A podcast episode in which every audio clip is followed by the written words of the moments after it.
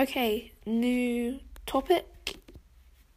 Um, all about small scale ecosystems.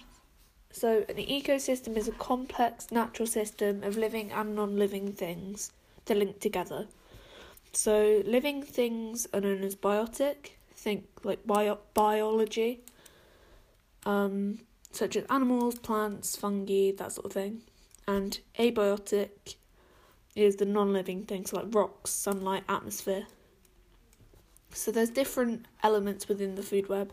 It's got producers which convert energy from the environment to sugars, such as plants when they photosynthesize energy from the sun.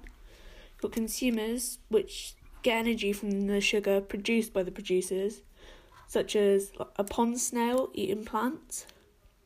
Then you've got decomposers which break down plants and animal materials and return nutrients to the soil. So bacteria or fungi do this.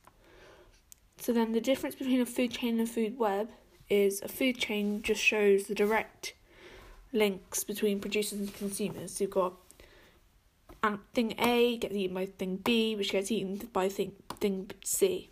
Just straight line. Whereas a food web shows all the different links in a more complicated way. Um, so we also did a six marker in this lesson. Um, so in a pond, which is an example of a small scale ecosystem, if you were to introduce more perch, which is a predator which feed on small fish and frogs, there will be a reduced number of small fish for animals further up the food chain, such as herons. However, there will be more animals which are below perch on the food chain. Changes to ecosystems can be man made or natural. I think that's it.